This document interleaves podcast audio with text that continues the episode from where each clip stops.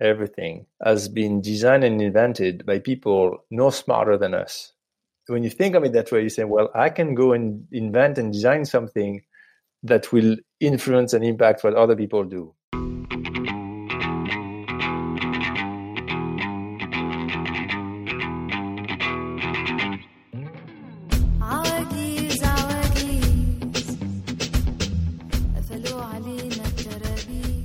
What's up, you guys? My name is Mitko Karshovski, and welcome to episode 65 of That Remote Life podcast, where we hear from location independent entrepreneurs and professionals so you can learn to quit the cubicle and live life on your terms.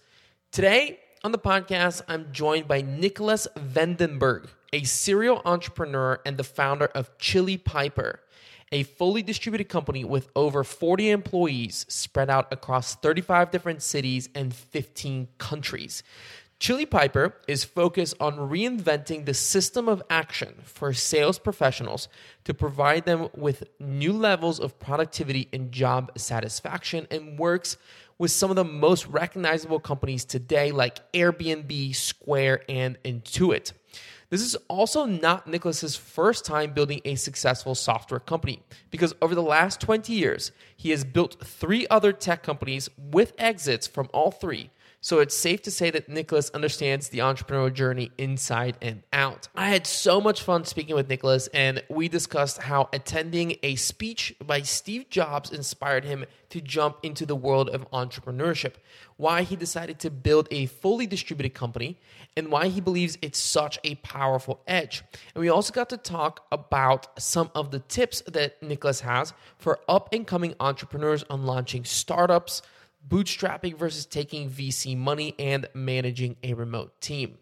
Now, before we jump into the interview, I do want to give a shout out to Nicole Babyface, who left a review on Apple Podcasts. And Nicole says, huge fan, five stars. I'm a huge fan of this podcast. It is filled with valuable content, and it makes me even more excited to finally go nomadic.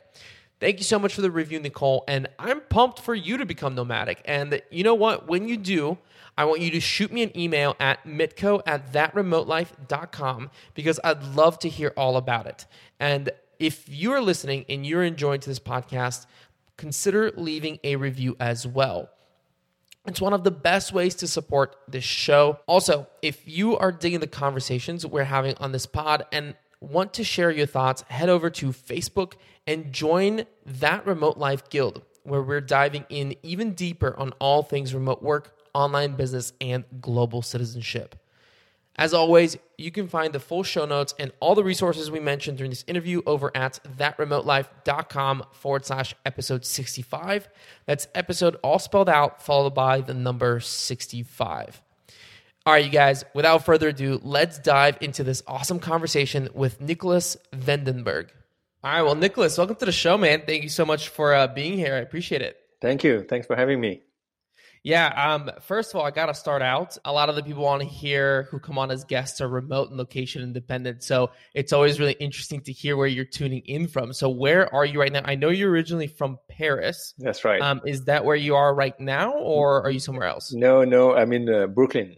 I mean, Brooklyn, okay. in the Navy Yard, the brand new uh, uh, area that they developed uh, recently. As, as nomads go, I spend uh, uh, uh, every month a third of my time in Los Angeles and two thirds of my time um, in Brooklyn.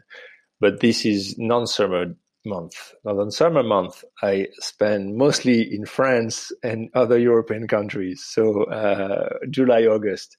So right now, since uh, we're not yet summer and we have a bit of a problem traveling, uh, I'm in Brooklyn. Yeah, that's that doesn't sound like a bad life jumping between uh, you know France and, and right. Brooklyn and LA. Man, it took me a long time to line up that life, but finally I got to it. Yeah. So, what brought you out to Brooklyn uh, in the first place? Uh, it's interesting you say that. Uh, I um, grew up in the south of France. I love traveling when I finished my, uh, I, went to school in Paris at École Polytechnique, and when I finished, I said, okay, let's start the the nomad life, right? So uh, moved to London. I spent five years there, um, really enjoyed it, and then I said, now it's time to move on, and I wanted to move to Asia.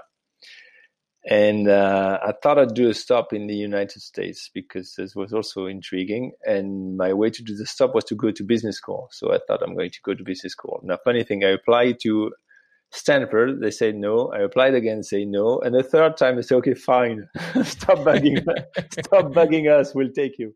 So I landed up in Stanford, because, and I was very excited because I wanted to go to Asia next. I wanted to go to Hong Kong.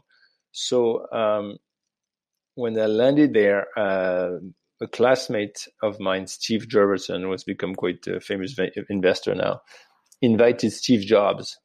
And Steve Jobs came to talk to us. And when I heard him, I said, This is just amazing. This tech entrepreneurship, I never heard of it. In London, there was none of that. In, in Marseille, there was none of that, right? Uh, this, that's what I want to do. And so I changed my plans completely. I said, I'm going to be a tech entrepreneur. And to these days, I've never been to Hong Kong, even though I was, I was firm on going to Hong Kong. I've never even visited the place. So that's the first answer to your question. Um, um, why am I still in the US is the first part, because I say I'm going to be a tech entrepreneur and the US is the place to be. So I spent five years, uh, so two years in Palo Alto, five years in San Francisco. And then there was the dot bomb, right? Um, mm-hmm. So San Francisco, it really felt. It's hard to believe now because uh, 2000, so 20 years later, but it really felt that it was the end of tech. There was it was it was tech had been an illusion. It was nonsensical. You know, this internet was ridiculous. Now it's good for email, but but uh, buying food for uh, pets uh, online is just absurd. Uh, uh, and, and, let's go back to real wisdom and, and, and move on. So when that happened, um, I thought, what am I going to do? And uh, my ex-wife had the opportunity to come to work in New York for Louis Vuitton, mm-hmm. to be VP marketing of Louis Vuitton. And uh, they offered the job. She's my ex-wife is from LA. That's why I go to LA uh, frequently. Uh, and she said, uh, "I'm not going to go to New York. They're all snobs." And I said, I'm going to tell you something. If you're VP marketing of Louis Vuitton, you will be the snob, right? so I um, convinced her to move because I just wanted to try it, and I moved to New York. And um, now we're finally getting to your question. When I got here, I thought this is just amazing. This is I love it. The intensity of the city, uh, the, the diversity, uh, the the ability to travel. This is the best place in the world. So I stayed here, and I've been mm. in New York for 20 years now. Um, I moved to Brooklyn uh, because uh, in my view, that's where things are happening right now in New York. It's much more exciting to be in Brooklyn than anywhere else. Uh, all sorts of uh, new energy, like in the Navy Yard, where they rebuild these these uh, old uh, buildings into uh, super cool uh, new offices. So that's the reason why I'm in Brooklyn. And I love the fact that you know I'm six hours from LA, six hours from Paris, mm-hmm. and and 15 minutes from Manhattan. Yeah, you know, um, Dan Andrews, who um, is he runs a podcast called Tropical MBA, and he's been on here um, before uh, on this podcast. And one of the things that he talks about is what a city whispers. And I think that you're definitely right about New York. Definitely has that whisper of like you go there and you get energized, right? I mean, at least a lot of people who are entrepreneurial would get energized by that. Some people would get shut down, but definitely like New York, there's like that intensity, and it definitely whispers like hustle and like you know yeah. work and like uh, ambition and, and those sorts of That's things. That's a great expression. I never heard it, but it's very true. The, the city whispers something. The mm-hmm. way the, the, the, the, my passion for New York is so obvious that uh, in in uh, a year after I moved here, uh, my mother uh, visited from France, and uh, I picked her up at the airport and I drove into Manhattan, and she looked at my face, and she looked at me and she said, "But Nicolas." you're never going you're never going to come back, are you? Mm, she knew. she knew. A year into it, she knew. I said, you know, I think not. Uh, this is just my place. Yeah. So today you are the CEO of um, Chili Piper. Yeah. Which is a, a sales software that we can talk about. Yeah. Um, you guys have, you know, 65 employees all over the world.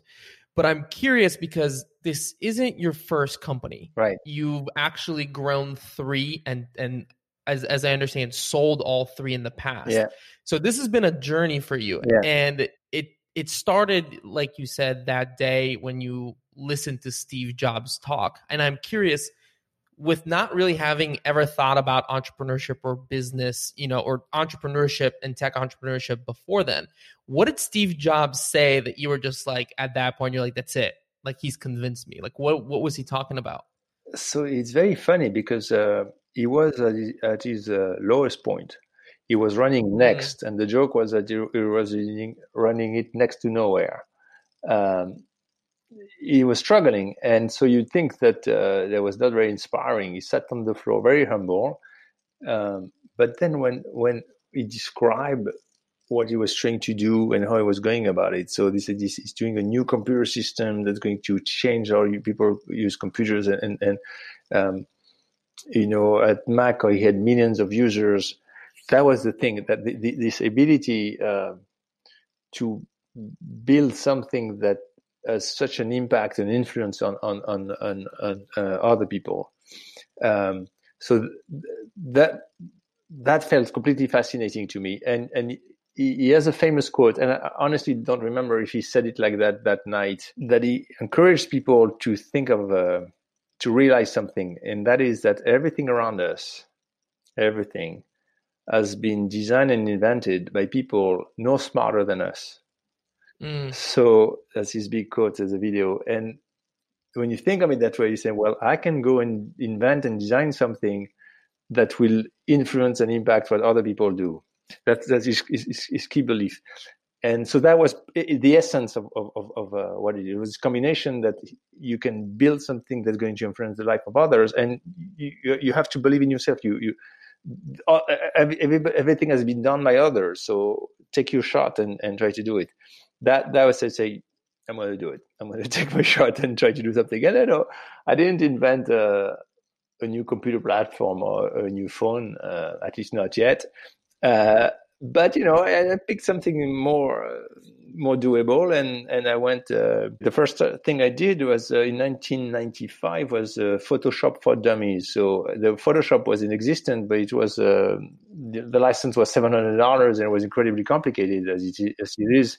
Uh, and I thought, okay, well, all these people are going to move to consumers are going to move to uh, digital imaging, and it's hard to believe, but at the time it was not sure. But you know, but it I could tell, right? So they're going to need a tool to to to play with their image on the computer. So that's what we built. It was forty nine dollars, and um, it was super easy to use.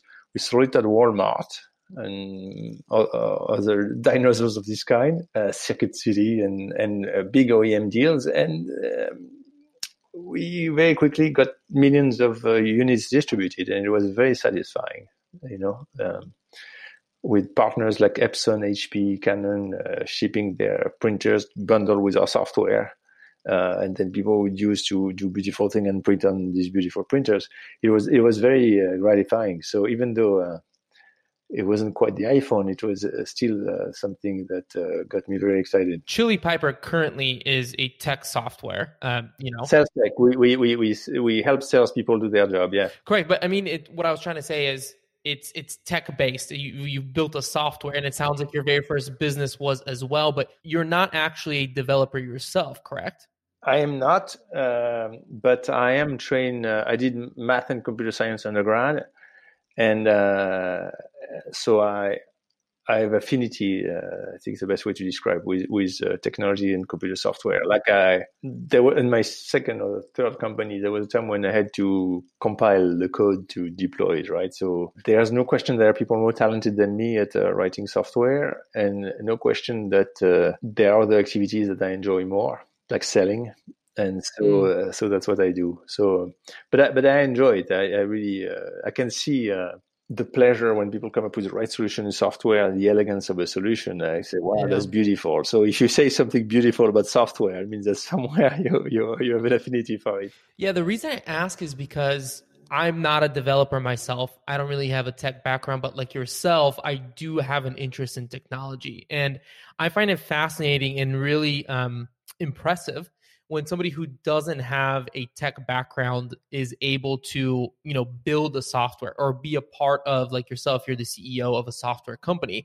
And the reason why i find it so inspiring is because i may have tried my hand at you know something similar and have just mm, like realized how difficult it is to run a tech company without actually having tech background. And so for somebody who's maybe trying to build a software or wants to be in that space but doesn't have a tech background, what are some of the tips that you can give them for somebody who for example wants to be a CEO of a SaaS business but doesn't have a tech background, what would your tips for them be? Well, so for sure, you have to have uh, an affinity for software. And then what I found is that uh, the key to succeed uh, in, in, a startup is product market fit. I've not found that. Other smart people uh, have found that. There's a famous blog, Marc, Marc Andreessen, that say the only thing that matters is product market fit. And you don't have to be a software developer to find product market fit and and you can be the best software developer and not have a talent at finding product market fit so it's, what it's about is product market fit if you're building technology to solve a problem it's better that you have an affinity for technology so that you understand what you're doing and what's possible right we do it all the time when i say oh why don't we uh, do that particular feature because I know it's possible, right? And people mm. say, "Well, that's going to be very hard." I say, "Yeah, but you know, but I know it's possible." So you have to know what's possible to solve problems, uh, uh, but you don't need to be able to do it yourself, right? So the the um, the key is product market fit, and, and the the talent that's behind product market fit is I guess best described as, as, as market intelligence. So understanding what's happening in the market, what people need to do, and and what they do, and that market intelligence is, is is very very practical. So part of it is where the dollars flow, where there's money, but the other piece is how do people do their job day to day, and and how could they do it differently, right? Even though I was inspired by. Uh, Steve Jobs right now, the, the guy who impresses me the most is uh, Jeff Bezos and Jeff Bezos is always he, he gets into the details of, of, of a problem. He said, "Well, we're going to do it better." I mean, when he launched AWS, I was already in the business. Um, there was sort of a hosting company. There was one called Slice, Slice, and you'd buy a slice of a server, and there was nothing wrong with it, right? But then he understood that it's not quite how you want to uh, deploy your software. That it would be better if you could buy uh, computing and storage. Um, and and and uh, these other tools around it. Uh, it's like a, a, very subtle difference, but it took the market by storm because it was the right difference, right? And uh, market intelligence is is in the details of how uh, computing is done and how you can do it differently. So, um, back to your question, what advice I would give? I said, look, you have to pick a space where you think that you're likely to understand the space really, really well, and and be at that level of difference that uh, that people don't um, think of it, but you know better that these details matter, and that's going to be the foundation of a successful company. Yeah, it's interesting with with Jeff Bezos. It sounds very simple, but I listened to um, an interview with one of the people who helped him develop like the advertising within Amazon, and what this gentleman was saying was that he's very unemotional and he's very data driven. And that he was actually very anti the advertising on Amazon um, until they walked in and they showed him all of this data of like how beneficial it can be. And that in the split second, he was like, cool, go do it which sounds really simple as a concept but if you think about you know there's things that you're very emotional about and yeah. things that you've decided you're not going to do and to be able to switch directions quickly because you saw the data and you're immediately like, nope, that was just a preconceived that, notion of my- That's amazing. I didn't know that story. I thought he had he had initiated it. Uh, I didn't know he was against it, but uh, um, this is probably one of the most counterintuitive business decisions I've ever seen. You have a store and you advertise other people's store in your store. I mean, you know, like mm-hmm. when he did that, he's lost his mind. That's what it felt. But then you look at the details and say, well, look, these people are, are, not finding what they're looking for. Somebody else is finding what they're looking for. I can make money from that somebody else. Why wouldn't I? Uh, plus, they're more likely to come back here because they say, oh, if I go to Amazon, I always make sure if I don't find it there, I'll find it and boom, it works. And so the uh, the data supported. The most counterintuitive uh, position. Um, yeah, it is an amazing story. I didn't know he was against it, but uh, but I'm not surprised that he changed his mind, and and uh, it's uh, very spectacular. And it's one of the things where I say it's it's in, it's in the details, right? It's uh, you mm-hmm. have to mm-hmm. understand well what they're they going to do if they haven't found what they look at, whether they leave anyway, all right? And and what what if I offered them an alternative? And um, And yes, it works. And to circle to circle back to your story and the founding of Chili Piper, there are a ton of software out there that have the same goal of doing kind of like what Chili Piper does. They they exist in the same market. What did you see? What was the data that you saw that you were like, I'm going to start Chili Piper? Why did you start it? Is uh, constant balance uh, between uh, the big picture and the small details. So we just discussed how it's all about understanding the details, but you also want to have a big picture because because mm. uh, the big picture is that uh, I was helping a friend in a telecom company running a sales team, and uh, I got the reps on um, Salesforce, and they refused to use Salesforce and uh, and I said, "Come on, guys, you know." And it's some company uh, threatened to say, "You don't get your commission if the deal is not in Salesforce, right?" Um, mm. And I thought, you know, you have to threaten them to use the software. Where uh, my daughter, I don't need to threaten her to use her iPhone, right? I need to right. stop using her iPhone so I thought this world is going to change, and that's what got me started. I'm going to say I'm going to I'm going to be a, a bit like uh, we discussed with Steve Jobs when he said, "Look, the world uh, is yours to influence." So say, I'm going to go and, and solve that problem. So that's the big picture. The next thing is say, what problem can I find? And when you think, well, there's a lot of companies out there doing it, you think yes, but look at the details. In the details, they don't all solve the same problem, uh, and they don't all solve the same way. So that's um, my core thing is say I'm sure I'm going to find problems that are not well solved and and will get me started in that big market. And the first one we solved was really narrow. I didn't come up with it. Somebody asked me if, if I knew of a solution, and I said, "Wow, that's the problem." And it was the problem of uh, prospecting teams uh, getting somebody on the phone. So let's say you you hire uh, ten what's called sales development reps, right? The people who do prospecting and then you have uh, let's say 15 account executives. Well they need to book but they don't know which one to book for. And maybe they need to rotate the meetings so that everybody gets the same amount of meetings right? So that's a little problem that turned out to be a big problem for companies.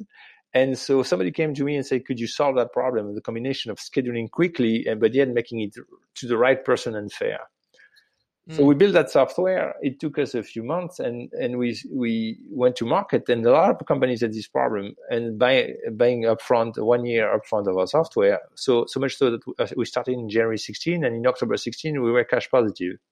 But obviously, I didn't create a company to say I'm going to be the king of uh, handoff between prospecting and account executive. you know, sure. a company that I, I, just, I want to be the king of sales tech. So next you need to find a bigger problem. So the bigger problem we found, uh, and I'll tell you uh, how it it, it really uh, came about. I was talking to this prospecting team, the SDRs, and they say, "What what is your job?" I said, "I'm an inbound SDR." And I said, "What does an inbound SDR do?" He said, Well, you see these forms where prospects come and request a meeting. I'm the one who calls the prospect and book the meeting with the account executive. Okay, and how is that going? It's going great. I'm converting at 40%. That's kind of the hidden truth of the industry. People converted for convert at 40%. So, so you mean to say that 60 people have asked for a meeting out of 100 and didn't get it, right? Because that's what converting at 40% mm, right? Yeah, yeah. And that's completely insane. so why is that? So, well, and so I looked at the data and you look at all these requests, a whole chunk of them are never called SDR is on the weekend and they don't follow up. Or they or it happened to me that somebody called, but it's a number I don't know, so I never pick up and check the voicemail. Right, right. So, that seemed to me like a bigger problem, like a, a major problem. Uh, so that was problem number two at Chili Piper that we decided to address. And we built a solution when when the prospects submit a form in real time, we take the data, we qualify it, so make sure it's a valid prospect, and then we call the rep that should take that meeting call back the prospect and connect them. Or if the rep can't take the meeting, we retrieve the calendar in real time, show the option, and say, please book a time that works for you. Either way, the prospect mm. is connected in real time. And as you said, that a lot of companies are there, but nobody had solved that problem amazingly, right? And we solved it. And by the time we solved it, we had a company called Segment do a test to see if we were improving their conversion rate. We doubled them we doubled. Wow. We got people from 40 to 80%, right? And then we started selling and, and we can. I was just on the phone with somebody today. I said, look, it has not happened to us that we did not improve conversion rates. It has not happened. Whenever we get somebody on board, we improve conversion rates because it's a better way to do it. So um, it, it, it's very surprising. There are about 800 companies in sales tech right now. It's very surprising that nobody had thought of this problem and nobody had solved this problem. Here we are three years later, we're still the only one. Uh, and we're growing, uh, we're doubling year over year. Um, we have uh, all the cool companies as customer, like uh, Intuit, Gainsight, Facebook, uh, you, you, name it, they're, they're our customer. It's almost like because there's so many big competitors, you almost found the small problems that maybe they're like, ah, those are small problems. We don't want to worry about them.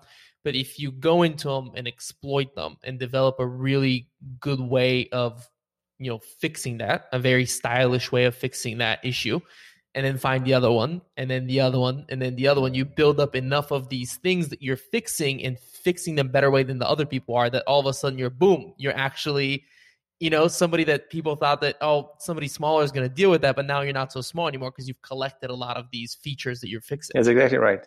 And sometimes uh, what we're doing now is um, fixing uh, something that's not a problem. What do you mean? Email. So we're about to launch something on email. So people the email, uh, it's fine. We we uh, this idea that they said, uh, you know what, um, it'd be really helpful helpful to be able to comment on an email the way I comment on Google Doc because mm. I hmm. can ping somebody and, and, and, often, you know, yes, you can forward or you can talk on Slack, but uh, um, the forward pollutes the thing and you, you only see the last email when you forward. But with a thread of emails, you know, you want to have access to full thread. So we said, well, that would be cool uh, if I was able to that. So we built that solution. We're about to launch it. Uh, nobody came to us and say, um, "I have a problem. I can't comment on my email." We just thought if you apply this uh, solution, like in the documents, to email, that would be something that could be very uh, powerful. So it's more coming in the solution that said I know you don't have a problem, but I have a better way to do it. Let's try it, right? And that better way. So that's how I think of uh, Steve Jobs when he launched the iPhone. I was using a Sony Ericsson, and I was very happy with it. So I felt I had no problem. But then when when uh, Steve Jobs came with the iPhone, that was so much better. And, and, and, then you go back to it and say, "Oh, well, I do have problems. That's right, right, the web is shit email is shit right? I didn't realize yeah. uh, when you see oh it could be better then then uh, you don't want to go back to the old uh, way. Yeah it's the problems that you don't see there until you know somebody comes around and goes why is this being done this way? You know this is this is a terrible way to do this. That's exactly right yeah. Right i remember uh having to like click the the like little buttons to go down and like over with your mouse on the like old web browsers on the on the on the phones I am old enough to not have used a touchscreen for web. yeah, that's right. so I want to ask you, like you said, you know, you have all the cool companies working for you, uh, not working for you, like working with you using your software. We work for them. Um, yeah, you work for them. There you go. Why decide to build a company remotely? Why not get a cool office with a bunch of beanbag chairs, like the cool companies that you know are your are your clients have? Why why build a company remotely? That, that was from day one. But we do have the beanbag chairs and the cool offices. it's just we are alone in it. it's our own private uh, beanbag chair. Uh, first one is um, I'm, as we mentioned uh, originally uh, from the south of France. My wife, who's my co-founder, is from Romania, and so we obviously um, have experienced uh, that uh, there's uh, talented people everywhere. Right? We and we thought, you know, there are talented people everywhere in the world, and if we recruit in Brooklyn, we'll get talented people in Brooklyn, uh, which is a tiny portion of the world. Why not go to Belarusia or Peru or you know any of these places and find talent there? The talent pool is so much bigger. So that was the first uh, reason. The second reason is, uh, as we've discussed earlier in the call, uh, I love traveling.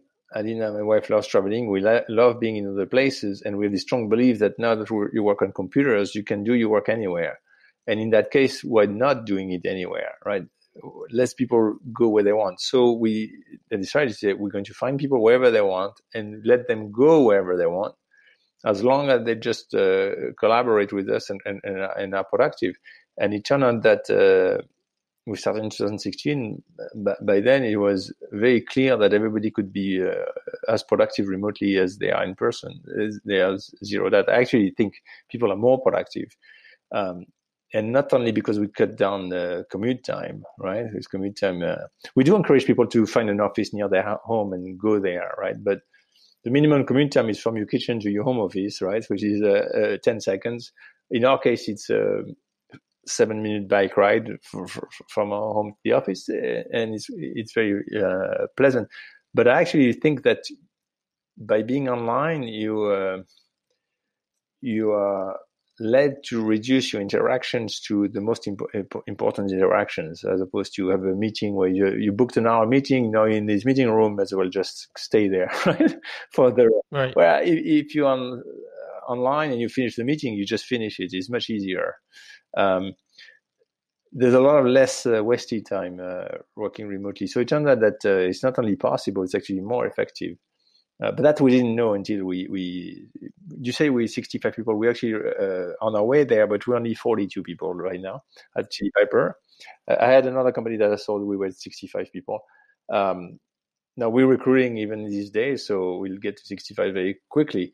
Our 42 people are in uh, 36 cities and 16 countries. Mm. So we have people everywhere. We, we have uh, people in places I'd never heard of.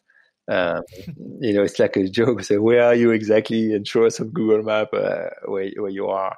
Um, and that's also a super um, pleasant aspect of our uh, strategy is to discover people from different places. Uh, once a year, we all get together. So hopefully, we'll be able to do that this year. Uh, you know, uh, social distancing will uh, be more relaxed by the end of the year. Last year, we took everybody to Ibiza and we, we went partying. And when you get these people from all over the world uh, meet for the first time in person in a, in a party place, it's amazing the level of excitement you get. It's it's really amazing, and it, it's such a pleasurable uh, human experience. So there are these side benefits that we. I didn't start the company remotely thinking, you know, I'll get everybody to Ibiza and we'll have such a nice party, but it turned out to be a side benefit. Yeah. So a lot of companies right now are being forced to work remotely and a lot of these you know um, managers or or business owners who never planned to have to deal with uh, a remote working structure are now being forced to do so and i'm curious um, for those people and for the people who do want to work remotely who do want to manage a remote team and, and, and run their company distributed like you do what's kind of like the biggest tip that you found in order to manage a team remotely uh, successfully? There are uh, two. The first one is that uh, you have to take the leap of trusting people. Mm. And how do you do that? Well, you do that very easily uh, because what happens is that uh, when you start trusting people, you come to realize that uh, nowadays uh, everything is done uh, digitally. Obviously, I'm talking about knowledge workers, right? So there's there's there's a footprint of whatever you do. So if my salespeople book meetings, I go to Salesforce, I see every meeting booked. If they buy close a deal, I go to Salesforce close a deal. If a marketing person does a case study, I see the case study. So everything that everybody does is actually online somewhere. So you can see if people are producing or not, right? So, right. So this idea that you need to be behind people to see what they're doing and that is completely outdated so if you trust people, you will actually very quickly realize that you should because everything they do is there and you can tell at any time. I have 42 people. I know uh, how everyone is doing.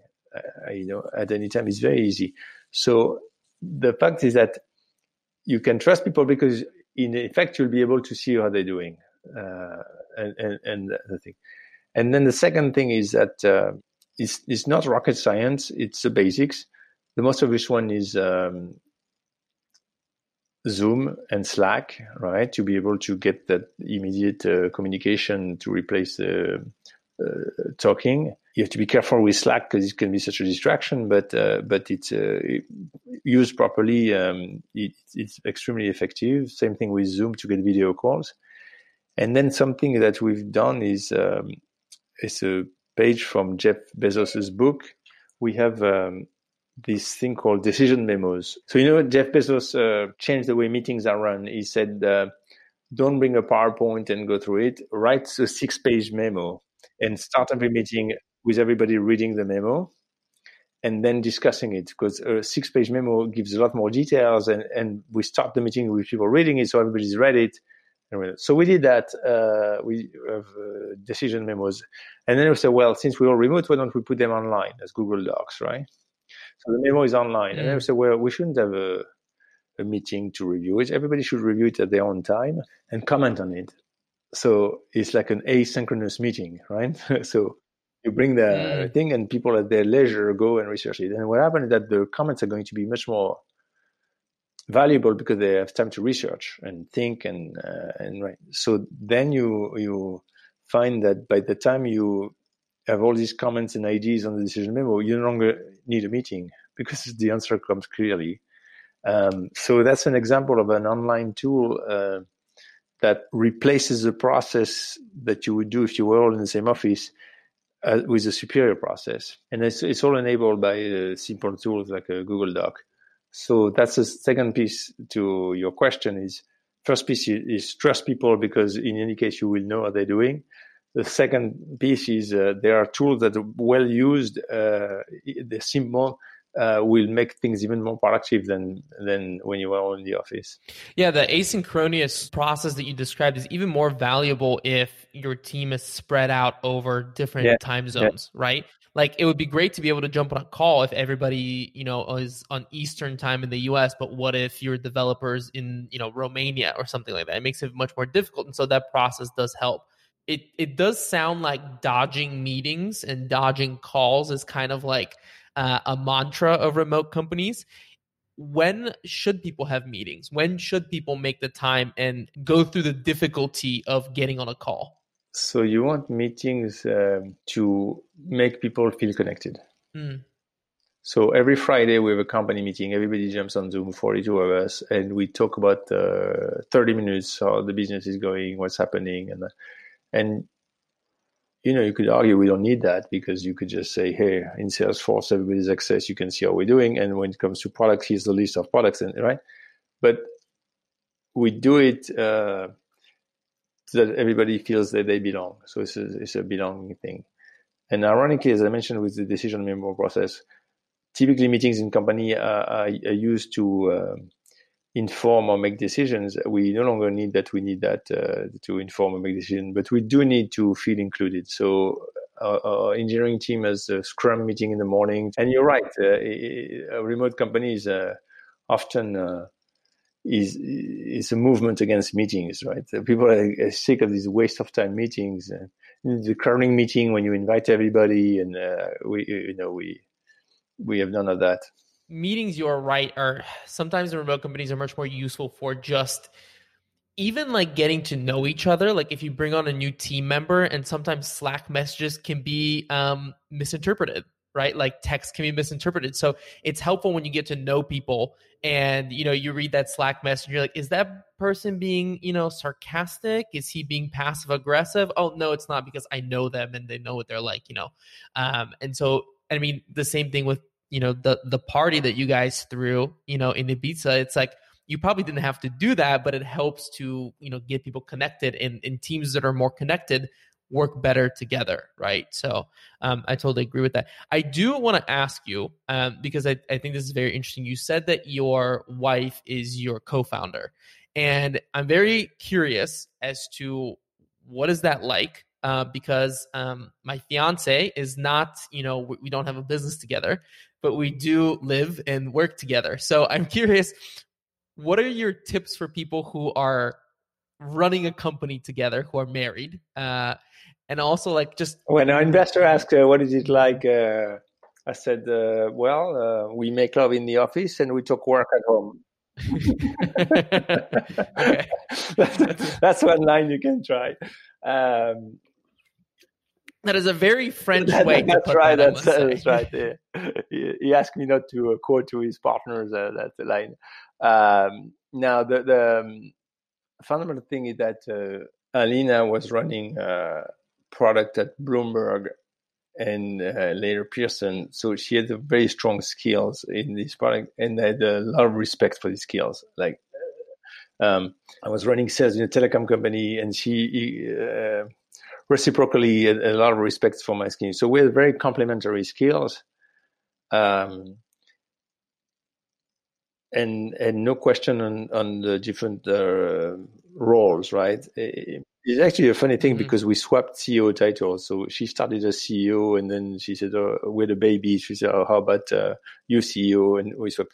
But that doesn't really matter because we have, we have zones of responsibilities and, and we have a lot of respect for each other. So it, it was it was very natural. And um, you know, when you start a company, it's very it's a known thing that. Uh, a lot of most successful companies have two, three, maximum four founders, but rarely one. It's very hard to start on your own because you need that uh, ability to bounce ideas, but also this emotional support. So, as, as husband and wife, we support each other all the time, even more, right? Um, and so I, I find it uh, very powerful. Now, obviously, it has to be that uh, the fundamentals has to be in place. It has to be that your fiance is actually uh, has a skill set that is going to be complementary to yours and has a view on things that uh, that are compatible with yours. And it's not always uh, mm.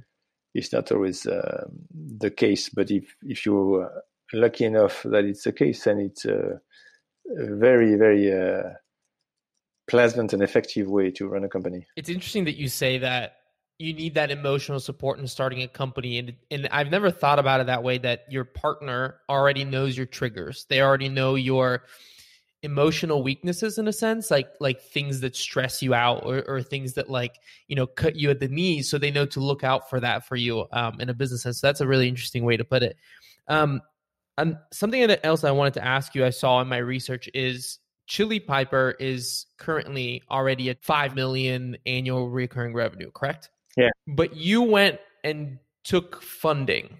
So you got people to like, you know, give you money. Yeah. You're already doing, you know, seven figures. Why go and take funding? Yeah, we we did we didn't need to. We would be been able to be uh, cash positive, uh, but with uh, a lot of ideas that we wanted to bring to market, and um, we took the money and hired engineers and product people and built these ideas. So that was the reason. And now these ideas are mm. coming to fruition. We, as I mentioned, about to launch uh, comments in inbox, inbox in Gmail, and so uh, look, we have other things around the inbox. So we just didn't want to have to wait and and for all these engineers, we wanted to be able to do it uh, in, in parallel. That's the reason we took the money. Do you think more people should wait to get funding? Instead of you know there's so many startups that like they no, get an but, idea. yeah but um, the data tends to show that uh, getting funding early is often the, the right solution. So we, we went a certain path uh, but that doesn't mean that the other path everybody uh, should should uh, should take. Um, now there is the risk is true of getting funding early when you don't have product market fit yet and spending more money before his time. And that actually does kill company because then it's very hard to get more money. You have a momentum of spending and, and you run out of, uh, of money. So there's a risk in the early days of taking too much money. And I suppose in the later days too, you can, I see that because uh, on the customers, I see people get some growth and they way overspend and then they adjust and lay off people and that's not healthy. But that's, that doesn't mean you shouldn't take the money. It means that when you take the money, you have to be careful how to use it, right? So it, it, it, it's different, right? It's uh, it's like people die in car accidents, but it doesn't mean we shouldn't have cars. It means we should mm-hmm. be careful to not have accidents. Uh, so th- there are different contexts and different strategies that, that work well. Um, and uh, I would not make the statement not to take money. I just say, look, you have to look at your particular uh, situation and assess what's best. I actually I got started with like the the classic startup experience, you know, where I was I mean, I, I tried to have a startup that got funded. I tried to go through an accelerator, all that kind of stuff. And I, I push people not to do that because when I tried to do that, I was 22. So I didn't know, you know, my ass from my head, you know, as, as like a person. And so if that's a French way to put it. Yeah, I just came up with it on the fly. So uh, I'm a poet. Um, but you know, it's the thing is that I saw a lot of people that were in my position that did get money and they kind of didn't know what to do with it. They hired a whole bunch of people. They and now with my experience, I'm like, you like, why did you do those things? And but in your case, you have a ton of experience. So if somebody gives you money, you know exactly what to do with it, and you can be much more um, intelligent with with the way that you deploy that cash that you've been given. Um, and so I think I think that, that even though I do push people to kind of like go through the ringer in a bootstrapped way at first, I do totally understand what you mean by if you know what you're going to do with the money and be intelligent about it, that it totally makes sense to take money early. Yeah, well, uh, look, uh, we need money to live also, right? So you start mm-hmm. a company, uh, you don't take any money. Well, what do you live on, right? So, mm-hmm. um, as I said, it's, it's not a generosity not to take money. You have to be careful uh, how you use it. It is the case that uh, when you have experience, you're more likely to avoid some mistakes. But it is also the case that a, a startup is always risky because mm-hmm. you're trying to uh, come up with a better solution to a problem, or like we said earlier, invent something that where people don't even know they have a problem, but you have a better way. But until you actually do it and get people to try it, you don't know if your solution is really better. Even our solution for inbound, right? We call it concierge, right? So you fill a form and it seems completely obvious that if you connect people in real time, you're going to get better conversion rates. But maybe we didn't think of something. Maybe we forgot that mm-hmm. there's this other problem that, that, that, that people, and then when you go to actually try, it doesn't work. When we did it and we double conversion rates, uh, we said let's try a few more companies to see if it's and then and then it works sometimes it works but sometimes it doesn't sometimes you you have something and say you know uh, um, i'm going to give you a, a very uh, current example uh, last year i was uh, as we were growing i was struggling with my own uh, productivity i think i need to scale my productivity and as entrepreneurs do it like i say with steve jobs said look if you have a problem go fix it i started another company it's called Gipsy Time, and it's about to-do list. And I thought I'm going to fix the to-do list problem because my to-do list keeps uh, accumulating.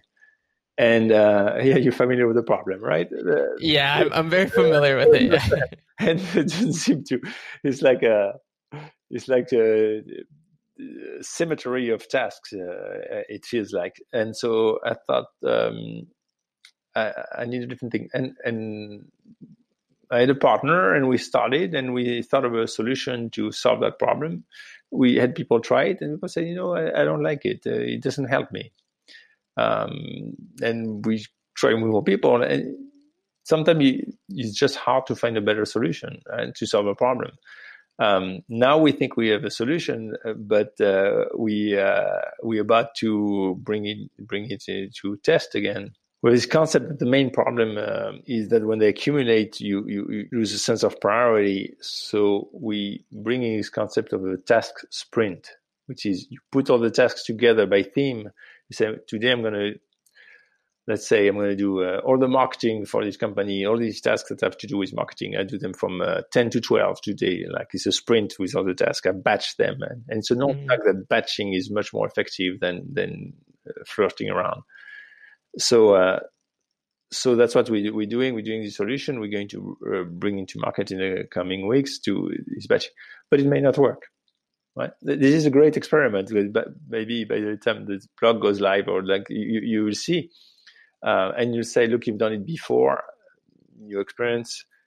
Uh, but sometimes you you take a bet on on a solution and turn out that um, that it doesn't work and there's always this uncertainty yeah for sure um you know we're kind of starting to you know run out of time and i want to be respectful of your time as well um you know when we started you said the only cutoff time was i was keeping you away from your beer so That's i right. don't want to keep yeah. you away from, from your right. beer right.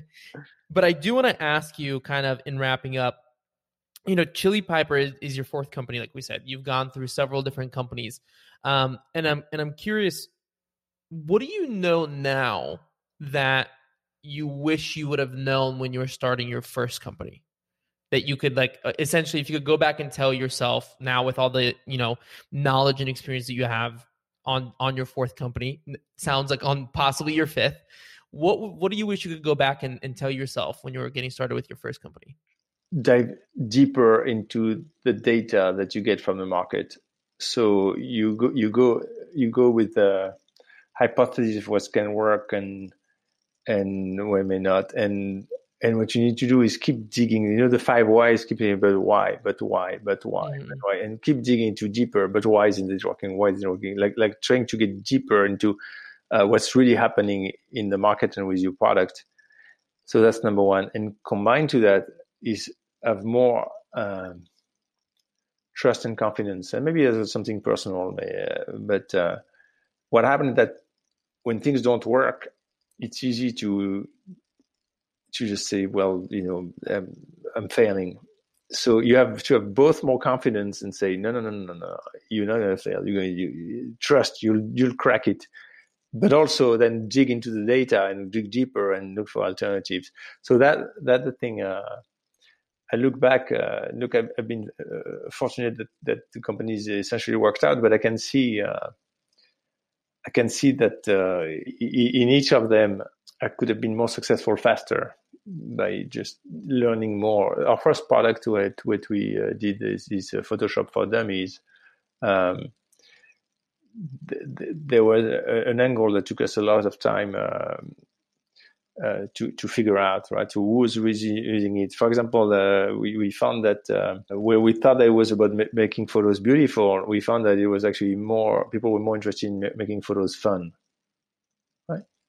Mm-hmm. So you do all these tools to make these beautiful, uh, improve the photo and that, but that's not what people want. What they wanted is is to distort a face, uh, you know, composite two faces. That, um, and I could have found that out uh, faster if I had researched how, go to meet people who use my product and how they do and what they do with it and all that. And it it it. it uh, took us a while. That's just one example of, of you. You have to go to the details, go deeper, and have faith that you're going to crack the problem. Um, don't listen. Don't look for advice. Look for information from people, right? So don't say, mm-hmm. how, how, do you think I should do that?" Ask them, "When you had this problem, what did you do about it? How did you go?" Right? That's that's useful. Faith in yourself and go the data. That that's for sure the um, things I wish had this approach I wish I had at the time. Well, Nicolas, uh, thank you so much for coming by. I really appreciate it. This has been uh, an awesome interview. I, I, appreciate you coming here and um and you know distilling all your experience and knowledge. Um, before we wrap up, where can people find out more about you and um, where can they find out more about Chili Piper? Yeah, um, if you come to our website, so Chili Piper, uh, as I mentioned, uh, we uh, help sales teams. So um, if you come to our website, you can book a meeting with us directly. You can connect with you. Soon enough, we'll have these uh, inbox comments. You'll be able to try them uh, directly on our website. So chili is chili piper, not pepper, right? It's a play on the word, uh, chili uh, uh, piper. And then also, um, I'd love to have more people come and try our Gipsy Time uh, solution to be more productive with task sprint and focus. It's Gipsy, G-I-P-S-Y, time.com will soon uh, release uh, the version and um, and it's it's free. Perfect. Well, uh, I'm going to have all those links in the uh, show notes so people can go and find them easily. But again, Nicolas, thank you so much for coming by. I really appreciate it and uh, all the best. Thanks. My pleasure. Take care.